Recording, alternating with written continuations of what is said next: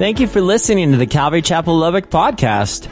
Our mission of teaching people to love God by showing them how much He loves us starts right now.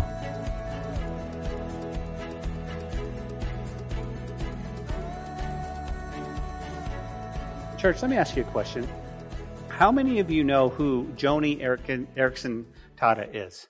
And you go, well, I think I've heard of her. Well, Joni uh, Eareckson, not Tada, she's married now. Well, she was paralyzed, guys, from the neck down um, while she was a teenager. She was diving off into the water and she hit the bottom of the pool and she was paralyzed. Now, I want you to feel the weight of her story because, because when you think about it, here was a teenage girl with her whole life ahead of her and what she wanted to do and what she wanted to accomplish. And one simple mistake, diving off a pool, you know, there's tragedy, and now she can't walk. I mean, totally uh, paralyzed from the neck down, right? And when you feel the weight of this, I want you to listen to what she wrote, okay? She wrote this. She says, now, again, she says, quote, you don't have to be alone in your hurt. Comfort is yours. Now, she says this joy is an option. Joy is an option. And and it's all made, it's all been made possible by your Savior. Here's what she says. Listen, He went without comfort so you might have it. He's, he postponed joy so that you would share in it. He willingly chose isolation so that you might never be alone in your hurt and sorrow. Unquote. Do, do you see? Here's a teenager who jumped in, whose life changed at a moment and then I, I want to put myself in her shoes and I would think, well, w- am I going to be better or am I going to be bitter? And a lot of us would walk bitter in the bitterness of life. And how could this happen? I had my whole life ahead of me and, and you don't understand. I have dreams and I have, I mean, there's ideals, there's things I want to do. This is how I saw my life. And for her, she comes back and she writes something that's so profound. You go, what's that? She said, listen, you, uh, you don't have to be alone in your hurt. Oftentimes we feel like we got to be alone. Like nobody knows what we're going through. And she, she writes this, comfort is yours. Oh, I don't know if I, I don't know what's going on. And she says, joy is an option. Joy is an option. Last night Talia came home and she was talking to me and she said, Dad, are you sick? And I said, no, why? And she goes, Are you sad? And I said, Yes. And she says, Why are you sad? And I was just playing with her. I wasn't really sad, but, you know, we're asking these questions back and forth. But I started to think about that. Joy is an option, is it not? And we can say, Yeah, I'm, I'm sad. I'm just, and she goes, Why are you sad? I don't know. I'm just sad. Just, I don't know. And, uh, I thought what she wrote, joy is an option. Now, now listen to me, church. Listen. No emotion is more welcomed into the human heart than that of joy. Than that of joy. Now, think about it, right? Joy is the realization that deeply held hopes have been, have been, or shortly will be fulfilled. Think about it. Joy is also drawing on an understanding that those events which have been most feared will not occur. You guys know what I'm talking about, right? When you go to the doctor, right? You go to the doctor and you're sitting here and you're tripping, right? And the doc comes and he says, no, you're fine. There's nothing wrong with you. That's joy. Oh, thank you, Jesus. Amen. And you're, and you're, and you're walking out there and you are you sure, doc? Doc, are you sure? Are you sure I'm okay? Right? And, and so again, think about it. Joy comes in, in, in different ways. It's, it is the drawing and the understanding of those events that we have most feared will not occur. You see, our text tonight, guys, speaks of joy. The joy that, well, I don't know how to put this, joy that arrives on the horizon in the midst of chaos. Right? Joy is the reward for obedience. Now, when it comes to joy, listen what the Bible says. Listen what the Bible says to you and me. Jot this down if you're taking note. It's Psalm 30 verse 5. He says, For in his anger is but for a moment, his favor is for life. Weeping may endure for a night, but joy comes in the morning. Okay? Very profound verse. You go, Pastor, read it again. Psalm 30 verse 5. For his anger is but for a moment, his favor is for life. Weeping may endure for a night, but joy comes in the morning. Let's unpack it like this.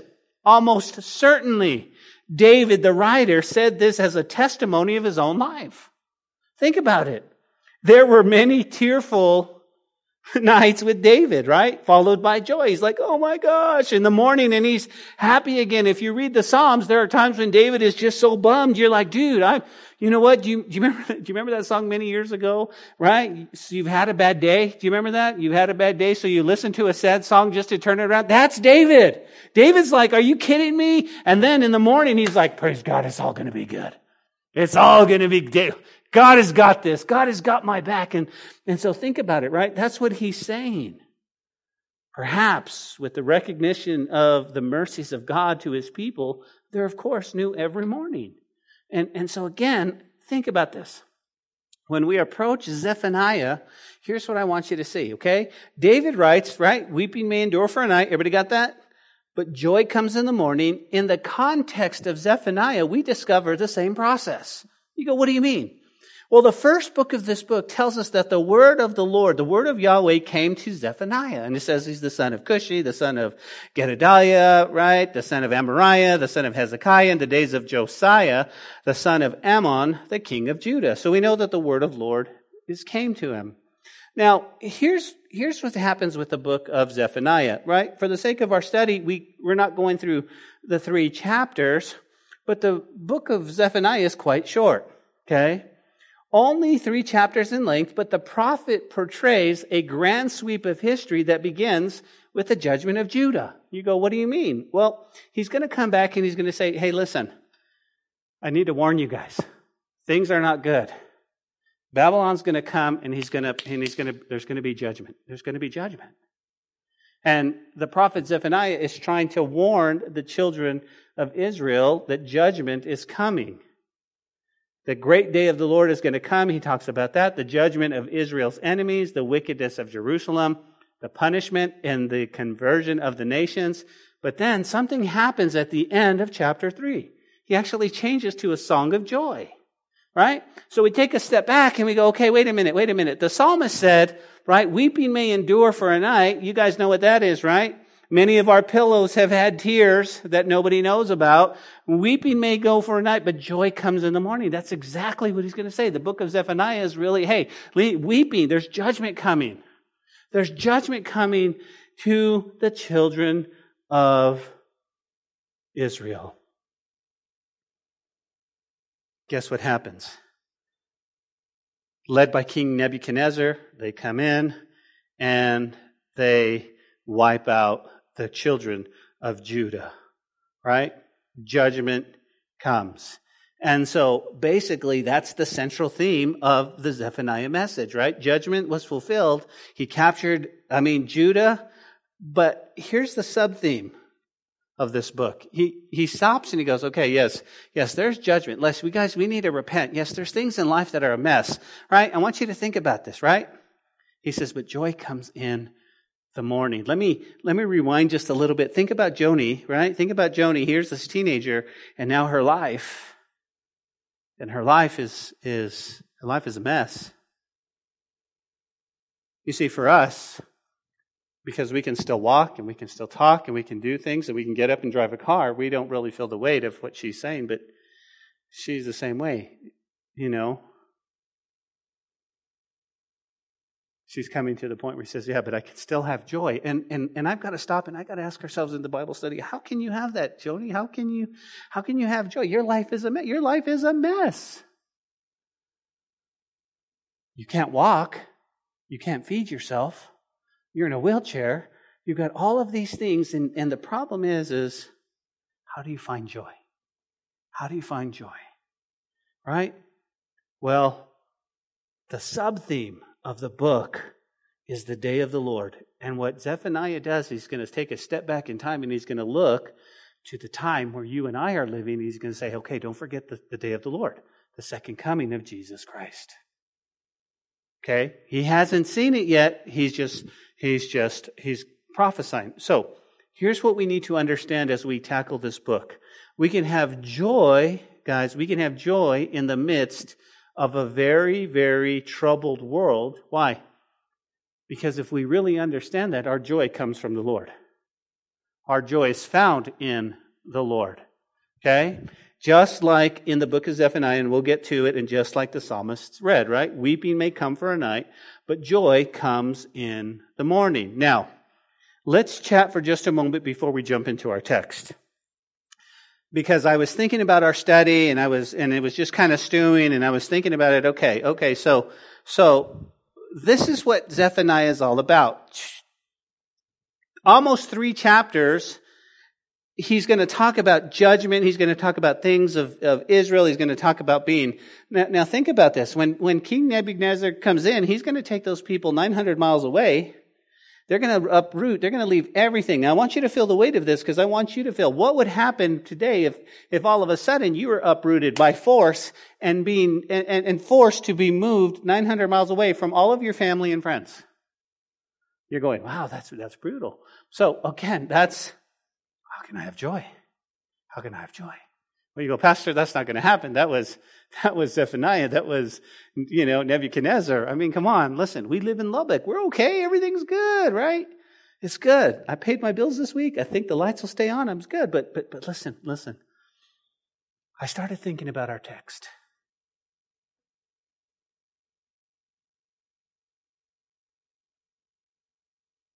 And what we've seen in the past few days, guys, Let's be honest, we're seeing a world that we don't recognize anymore.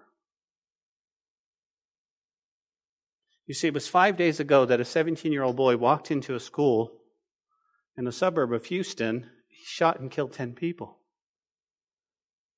And as you and I are sitting on our smartphone or our computer and, and the news alert comes up and, and, and, and all we do is cringe, church. All we do is cringe and we, we just, not again. Not again. And I'm thinking, we, this is a world we don't recognize. This is a world we, we, I mean, I mean, think about it. The attack on the Texas high school, guys, was the 16th shooting that resulted in death or injury during the first even five months of the school year or, or, or the calendar year. And I'm sitting going, they're almost out. It's so close. And yet, this is the world we live in. This is the world. How do we find joy in that? How do we find joy when our world seems to be falling apart? If we're really honest, we, we, we feel like we're in a pressure cooker. We feel like this thing is about to explode and, and, and, and what am I, I don't, I don't have any power. I don't know what to do. How do I even get up in the morning and sing a song? You know what's going on in the world? Are you serious, Pastor? Well, I think about it, guys. Think about it. Think about our parks, and playgrounds, right? They're being closed down. And you go, why are they being closed down? Because children are apparently not safe anymore in them. Too many strange people find their way to these places. It was the other day that Santos came to me and he said, Pastor, did you see my office? And I said, No, what happened? Well, here's what happened, long, long story short the drain up top clogged, forcing a lot of water in Santos and flooded Santos's office. So I immediately went to the landlord, and as I'm walking up to the landlord to let him know what happened, here's something that caught my eye based on the teaching. I'm walking up to the landlord, say, "Hey, you know what? Listen, we got a we got a claim, but here here's what happened, guys. I'm walking up to the landlord, and there are several pictures in the window of missing kids in our area. Have you seen me?" Have you seen me? We can't afford to, to blink an eye at sex trafficking. I mean, think about this, guys. Speaking of children, in the year 2016, because I couldn't find 2018, there were over a hundred Amber Alerts in our country. Over a hundred. You go, what does that mean? That means somebody is running off with children. They had no, no, no, they had no authority to take the children. They grab them, put them in the car. And I, and I want you to stop for a moment. You know, usually it's a parent. But on the same token, I want you to think, what does that do to the kid or the children? You go, Pastor, Pastor, gosh.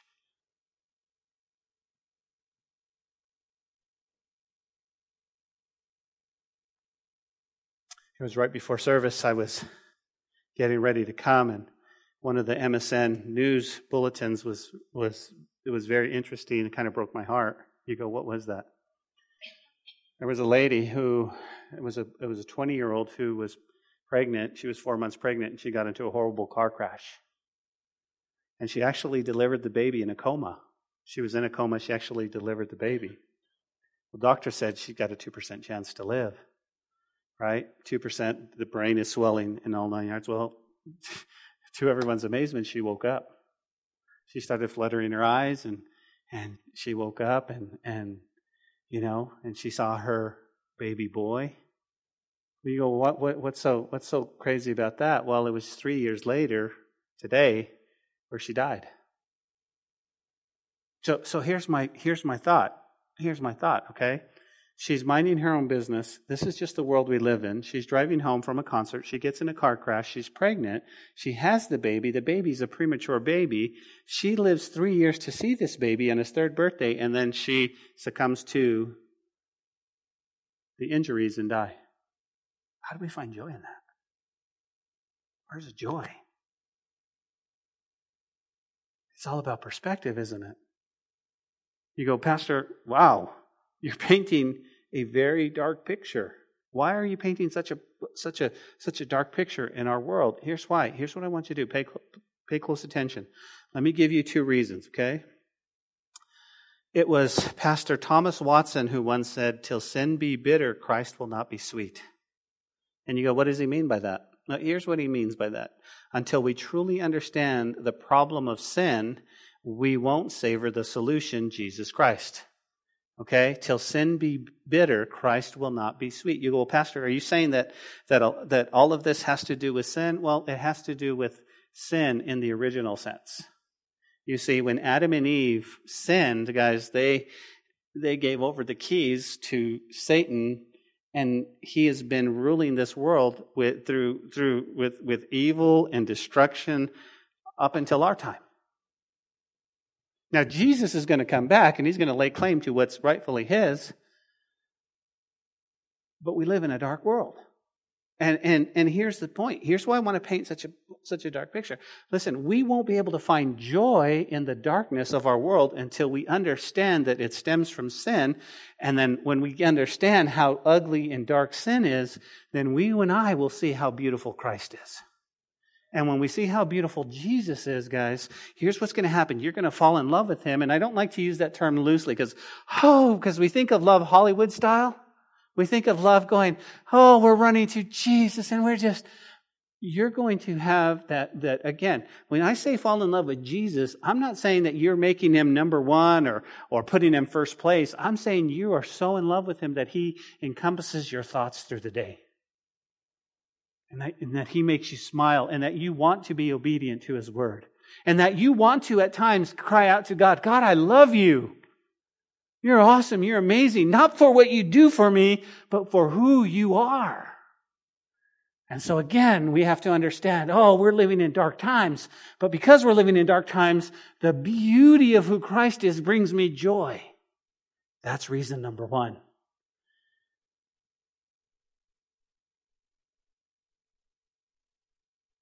Reason number two. In order for news to be good, it has to invade dark spaces, don't you think? Right? We're living in a world of fear, anxiety, stress, uncertainty. Right? But it was Paul in the book of Romans that painted a very black picture of mankind. And he said, in order for news to be really good, it has to invade those dark spaces. And that's what it did in our hearts. As believers, guys, it had, for us to be a true believer, it had to invade the dark spaces of our hearts so that we could repent and say, God, I love you. And, and, and again, that, that was the whole point, right? News is just news unless it gets into your fears or your anxieties or your uncertainty. Oh my goodness, I don't know what I'm going to do. I don't know what's going to happen tomorrow. Well, listen, you and I can face each day because of who Christ is. Listen, He's already there tomorrow.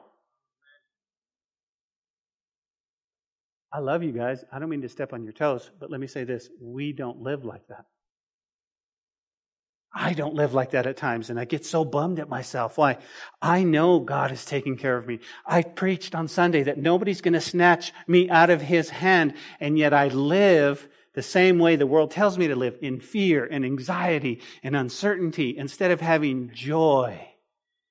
The joy of the Lord that comes and be like, okay, yeah, yeah, yeah, weeping may endure for a night, but God's coming. God's with me. God's going to do incredible things. I just got to be patient, Lord. I'm so, I'm, I'm just like, come on, Lord, come on, come on. So the prophet, Zephaniah, what he does is he paints a very dark picture of Israel. And then he closes the book with a glorious description of the future. Now, you go, Ben, how can I apply these verses? Well, we can apply them to our lives, okay? The lives that we're living now and the future we have in Christ. So, that's the application. I want you to see this. Oh, yes, yes, I understand contextually. He's talking about Israel. I get it. You know what? I'm not going to make it a pretext, but I am going to pull out application. And here's what I want you to see. I want you to parallel the, the, the, the last few verses with your life. Okay? You go, what do you mean? Well, I'm talking to the Wednesday night crowd. So these are the people that are following Jesus. These are the people who remembered that they were in darkness. And now they got the light of Christ in them. Something's changed. Something's changed. How does it change? How do you go from beating up people, cursing like a sailor? How do you go from drinking and boozing and carousing and womenizing? How do you go from all of that to a follower of Jesus? You can't do it on your own. So you know that there's a God. You know something's different. How do you go from, now let's shoot straight. How do you go from making bad choices and making mistakes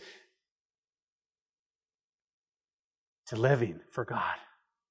It's the work of the Holy Spirit. Nobody can make you do that. Oh, of course. Yeah. Bad choices and consequences can sort of modify your behavior a little bit, but it's not going to transform you from the inside out.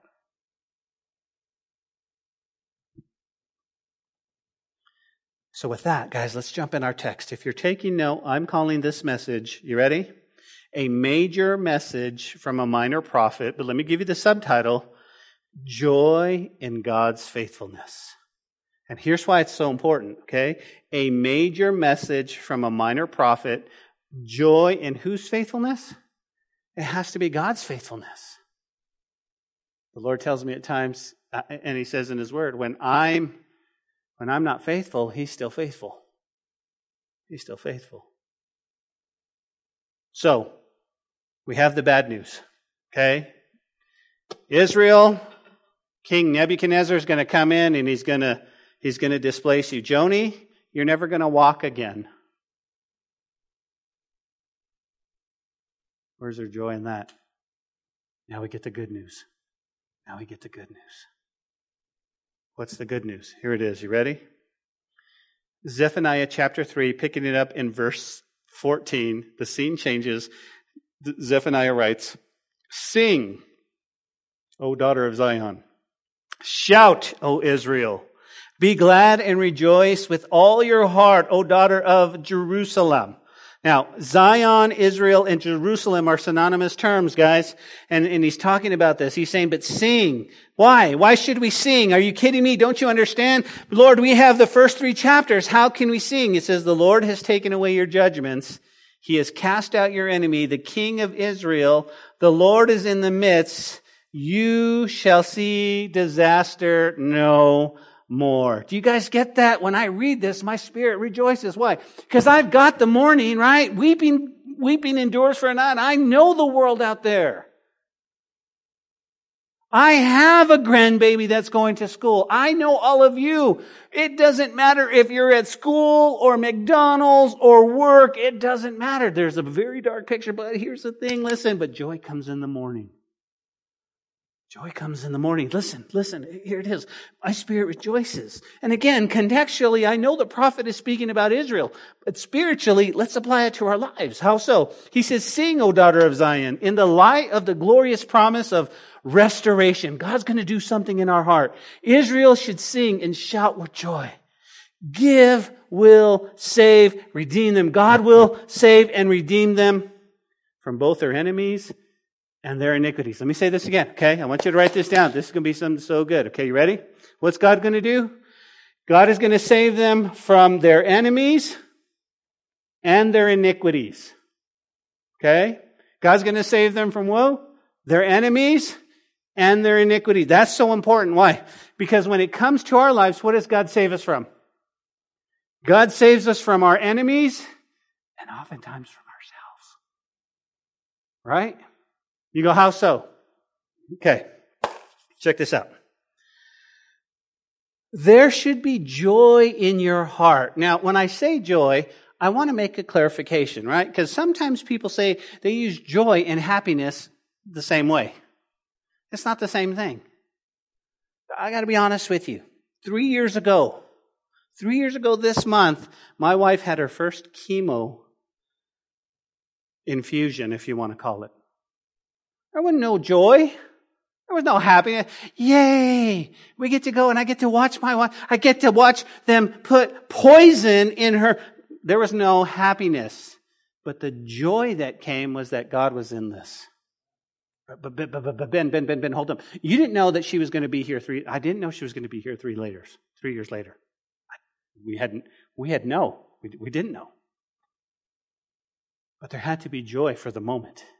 You guys with me? You understand? You have to have that joy. Okay?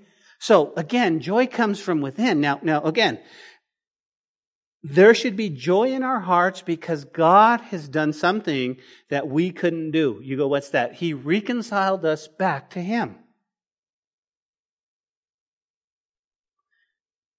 This is for some, listen, I know you guys have been praying. You pray for people that, I mean, you pray for, for friends and you pray for loved ones that are not walking with Jesus. Listen, God's going to reconcile back. God's going to reconcile them. Do you believe? I believe I'm going to pray.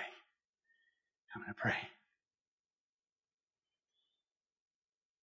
He's redeemed us. What's He redeemed us from? Help me, church. Our enemies, right? And from our iniquities. Everybody say iniquities. Let's try this again. Let's say iniquities. Okay, one more time. Okay, you got it. Awesome. Now, let me give you a nugget of truth. Let me give you a nugget of truth concerning sin. Okay?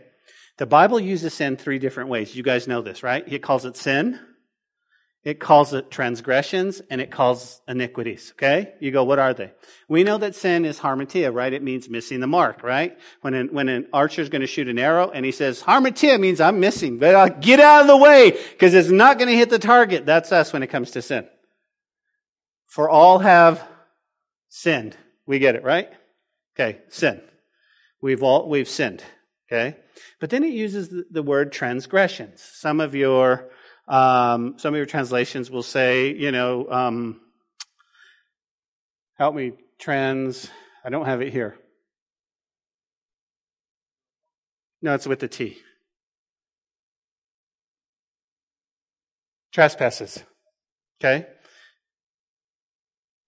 Transgressions. Jot this down. A transgression, you guys know this, is an outward action it's an outward action. That's what a transgression is. A transgression is, is that you see the line, okay? You look and you go, that's the line. I shouldn't cross this. And what you do is you transgress. You guys with me? None of you have ever done that because you guys are like awesome. But you've never known where sin, the line of sin is and said, huh, this is fun. I think I'll do it, right? None of us have ever done that. No. That's transgressions. Help me, church. It's an outward action. Okay? You, you, you guys got to get this because this, this just blew my mind when I saw it. Transgression, outward. The third word is used is iniquities. Guess what iniquities is, right? When it says iniquity, it's actually talking about the inward part of the person, the inward part of the heart. That's where sin starts, in your heart. You go inward, yeah. God saved us from the inwardness part of our own hearts. You go, okay, so how? How? Okay, sin, missing the mark. Everybody got that? Transgression, outward action, seeing the line and still crossing it. Iniquity, the inward part of our heart. We have conspired to sin in our heart. I thought this was amazing. Jot this down. You can look at it later. You can look at it now, depending on how fast you are. Over in Isaiah chapter 53, verses 4 and 5, it says this. Here's a nugget of truth. Surely, speaking of Jesus, right, prophetically, he has borne our griefs and carried our sorrows. Okay? Just so you know, in verse 4, that's, he's talking about, that's how we can pray for people physically. Physically. Okay?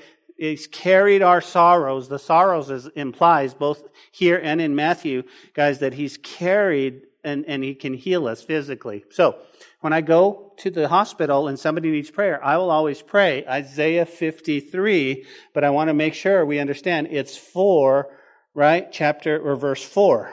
Okay? Why? Because some people will use the other one, and, and, and that's talking about spiritual. You go, what is it? Well, it says this. He was esteemed, stricken, and smitten by God and afflicted. Okay? Verse 5. But he was wounded for our transgressions.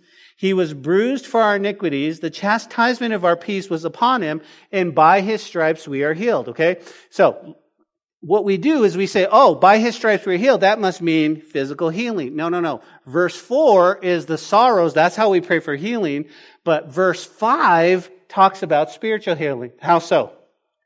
Notice what it says again. But he was wounded for what? Our transgressions. What is a transgression? It's outward. Whoa, whoa, whoa, whoa, whoa, wait, wait, wait, wait, Pastor, what are you saying? Outwardly, think about Jesus. What's the first thing we learned about Jesus as he went to the cross? The first thing is they what? Outwardly, they whipped him, they scourged him with a cat of nine tails. Outwardly. He was wounded, right? Bone and metal and glass ripped the flesh and the muscle off our Lord Jesus. 39 lashes till he was just a puddle of blood. That's one. You go, what else? Well, we could say the crown of thorns. The crown of thorns. He was wounded, right? The crown of thorns. That was outward. Last but not least, and like without going into it, we have the very end. What did the soldier do? The final stabbing, right? Outwardly, boom, blood and water flowed. He was wounded for our transgressions. And he was bruised for our iniquities. Where's a bruise? A bruise is always inward, isn't it? Do you see that? A bruise is always inward. Think about this. The Lord Jesus had a bruised heart until it broke. And that's when he died on the cross. You're going, wow, I never saw that in Isaiah. I know.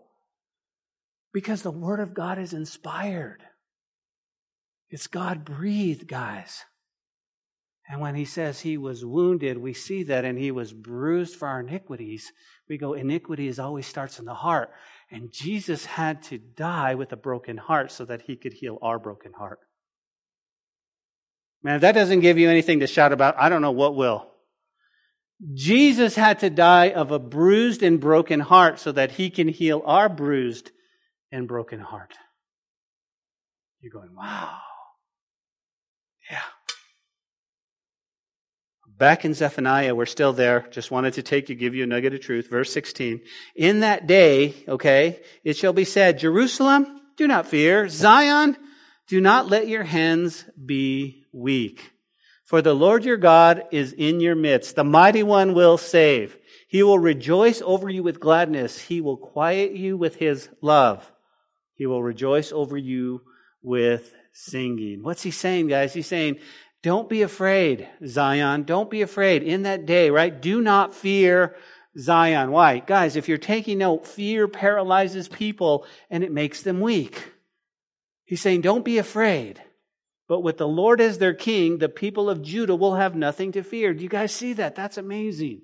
Why? Because in this world, when we see shootings and we see Amber Alerts and we see all of this thing happening in our world, the darkness and people that we love dearly going to be with Jesus, the Lord says in your quietness of your heart, don't fear. Don't fear. Don't fear. Because fear paralyzes you and it makes you weak. Notice what he says. Don't let your hands be weak. Do you guys see this? Think about this, right? I love this quote. The posture of the hands can symbolize the state of the heart. That's a great quote. The posture of the hands can symbolize the state of our heart. Your hands are going to do what your heart does. Right?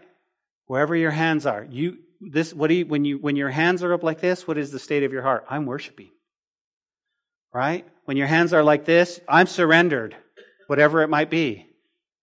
I mean, think about it, guys. Think about what we do with our hands. And he says, Don't let your hands be weak. hands held in posture of submission, right, symbolizes weakness and discouragement. With the Lord their king, the people of Judah will have no reason to what? To let their hands grow weak. They have no reason. They have no reason.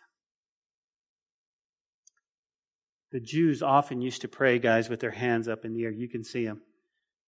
They have their hands up in the air. Do you guys remember our little story about Moses? What was Moses doing, right? While Joshua was fighting the battle, he had his hands, right? And then when they got heavy, what happened? We'd lose the battle. It's, it's often a prayer position. Hey, when you put your hands like this, what does that mean? Mostly you're praying, right? And your hands are just reflecting what your heart wants to say. God, please, right? Some of us learn to pray like this. Some of us learn to pray like this. Others, we pray like this. I mean, whatever it might be. Think about that. But here's the joy, guys. The Lord your God in your midst, the mighty one will save. Now, here's what this passage gives us. It definite steps to consolation if we understand it. You go, how so? Well, we need to understand, first and foremost, the Lord is in the midst. He's right here with us. He didn't leave us orphans. That's a good place for an amen. The Lord is in the midst with power to save. That's who He's going to save. He's going to save us. God takes joy in you. You know that?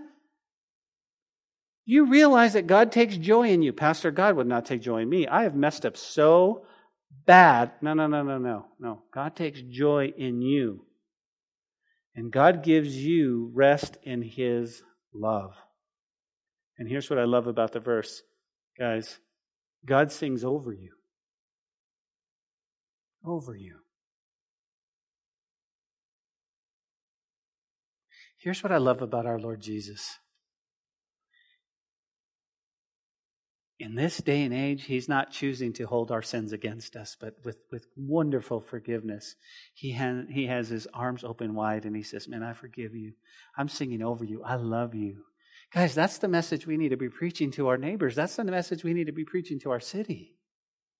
That there's love and forgiveness, that there's hope. There's only one person that brings hope. So here's the question You ready? How can the Lord love such people?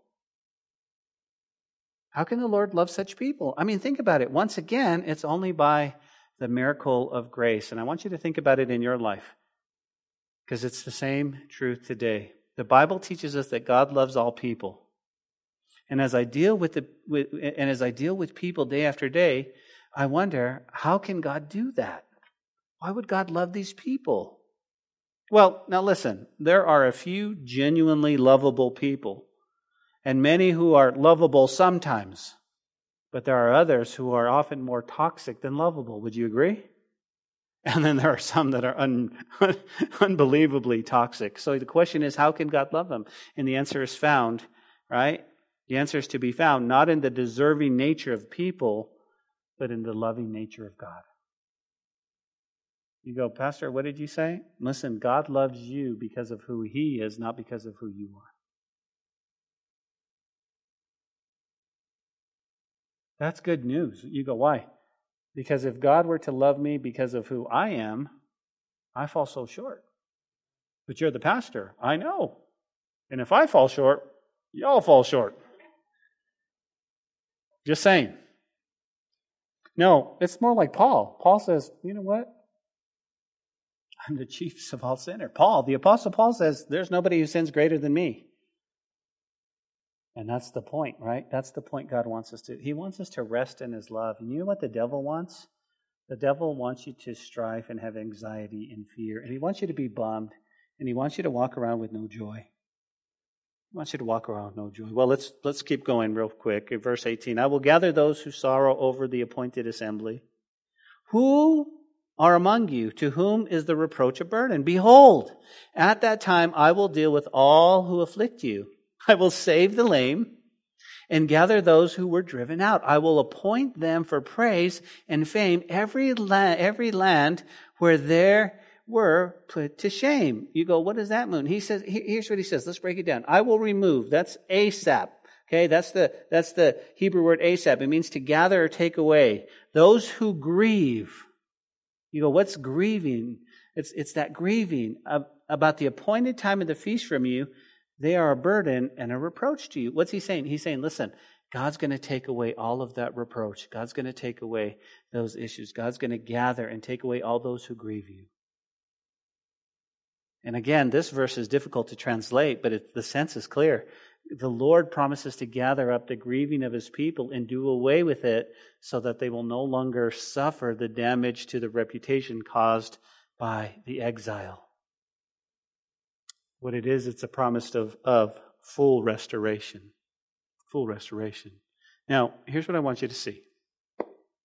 I want you to see that He is our reason for joy.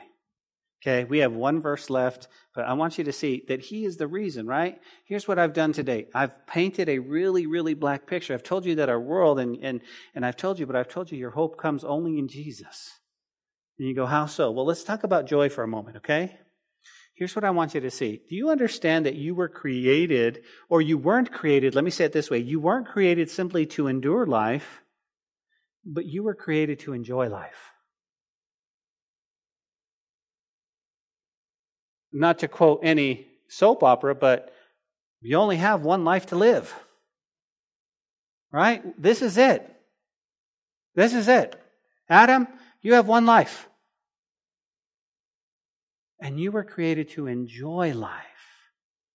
And you can you can live life, guys, happy and joyful no matter what's going on around you. A lot of people, guys, they base their happiness, now listen to me, on outside circumstances. But I'm telling you, there's a better way to live. There's too many people that goes, if this happens and this happens, then I can be happy. If this happens and that happens, then I can be happy. Outside circumstances. My, my, listen, if, if, if this person does this and that person does that, and here's what happens and here's what doesn't happen, oh, that's what makes me happy. It's, a, that's not, listen, again, happiness is not based on that. There's a better way to live. And here's what I want to say about joy. Listen, we may not be able to control what happens to us on the outside. Right? But we can control what happens to us on the inside. What did Joni say? Joni said that joy is an option. Are you exercising that option?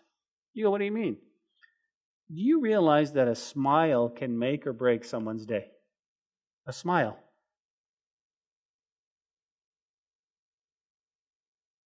Uh, let me just let me just kind of throw this out at you, okay?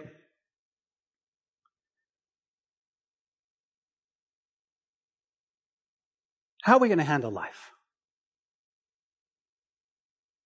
You see, it was the other night, right, when Lubbock experienced some of the worst, maybe not in your area, but in my area, some of the worst hail that we've ever experienced. Okay? And it was it was it was pretty brutal. I mean, I mean, listen, Lord, I love you, but Lubbock, Texas, it gets angry. I mean, it doesn't just rain; it just rains angry.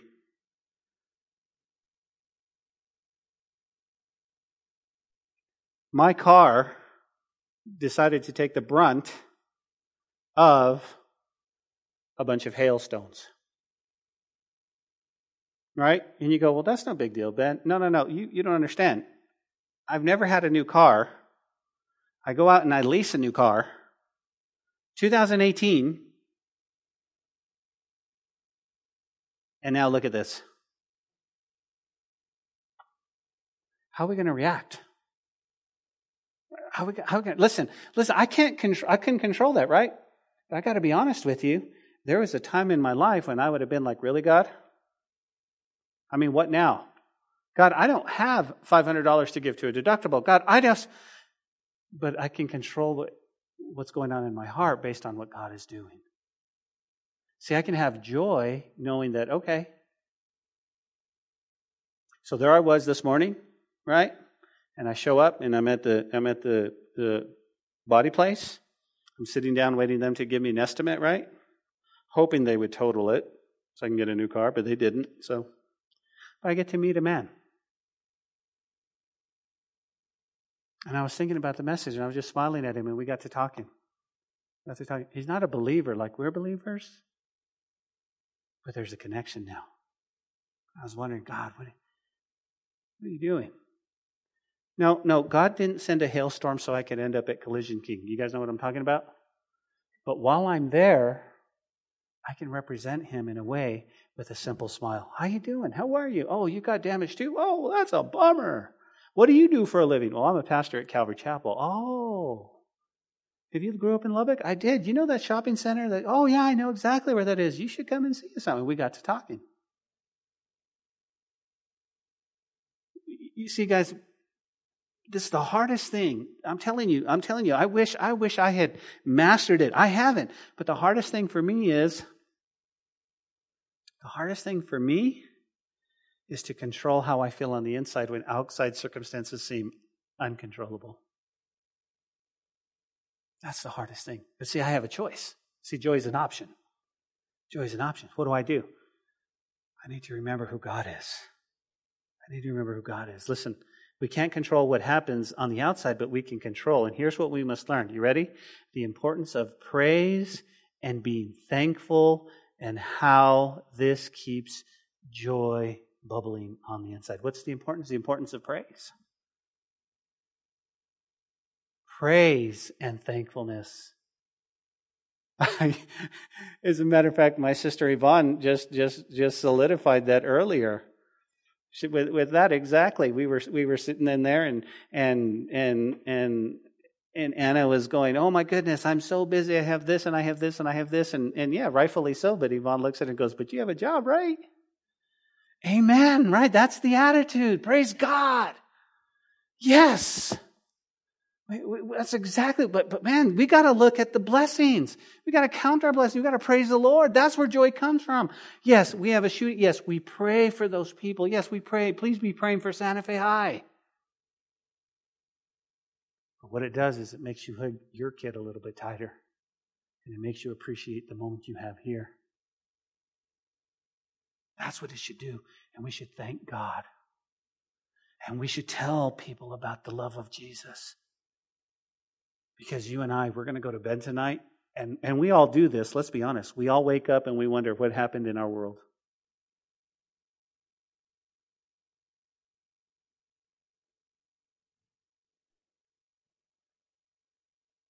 Guys, we if we're going to live in victory each day, we have to have the right approach to life.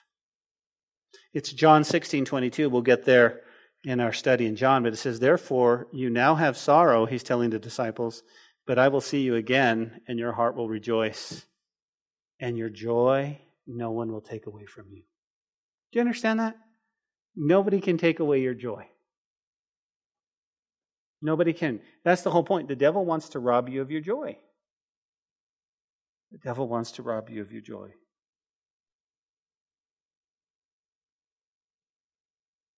I'm running out of time. Let's finish up, guys. Verse 20. Josh, you can make your way up here because we'll do one, one last worship song. Verse 20 says, At that time, the Lord says, I will bring you back. Amen.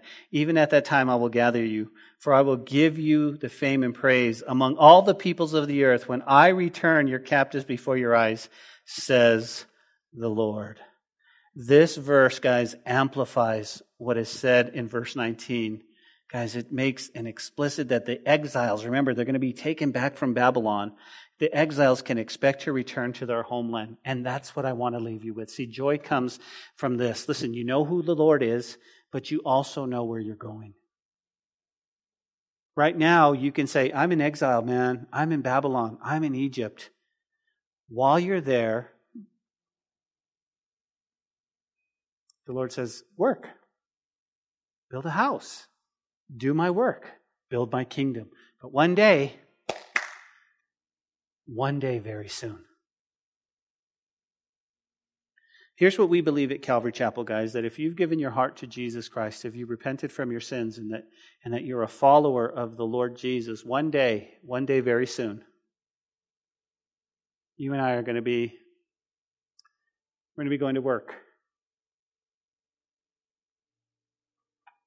We're going to be even doing church. Maybe on an airplane somewhere. We're going to hear, we're going to hear this most beautiful trumpet sound in our hearts. And we're we're not going to. There's nothing that can. We're just going to look up. Why? Because we know that that's our that's our Savior. The Bible says that that that He's going to descend from heaven with a shout, and the voice of an archangel, and the trumpet of God. We're going to look up. We're not going to sit there and go, "Oh, hold on, I got to get my keys. I got I, I can't." We're going to look up and, and we're going to be with God. And He's going to say, Come on. Come on. You go, well, what's going to happen? Are my clothes going to be left behind? I don't know. But I know this He's going to give us a glorified body, and then we'll be with Jesus forever. And here's what I'm looking forward to, right? A lot of us go, I'm looking forward to heaven where there's no more where there's no more pain and no more tears and no more anxiety and no more fear and we won't have to worry about school shootings anymore and nobody will steal our children. Yes, amen. But you know what I'm looking forward? I'm looking forward to be with Jesus. Because heaven is not heaven without him. You go, well, what's my goal here on earth? Your goal here on earth, honestly, is to know him so well, is to know him, pursue him, seek him. And when the world throws its ugliness at you, no matter what happens, guys, you have the solid foundation of joy where you can smile and you can laugh and you can walk through anything because God's with you. He won't forsake you, He won't leave you. He's got you right here. He's got you right here. That's joy. That's what Zephaniah is preaching. So, Lord, we thank you today for your word, and we just want to worship you tonight, Lord. One last song with all of our hearts, God. Because joy is about worship and praise and thanksgiving. And so, Lord, we thank you, Lord, that we do have jobs. We thank you that we have a church. We thank you that we still have the freedom to preach your name. We thank you that you're in control. We thank you, God, that some of us feel like we are buried, but we're not buried. Lord, the water's coming, the sun's coming, and I'm going to be I'm going to be blooming soon. I'm going to be blooming soon, Lord. I can't wait. What do you have for me, Lord? What do you have for me? I'm excited, God. That's where my joy comes from. We ask this in the beautiful name of Jesus. Amen.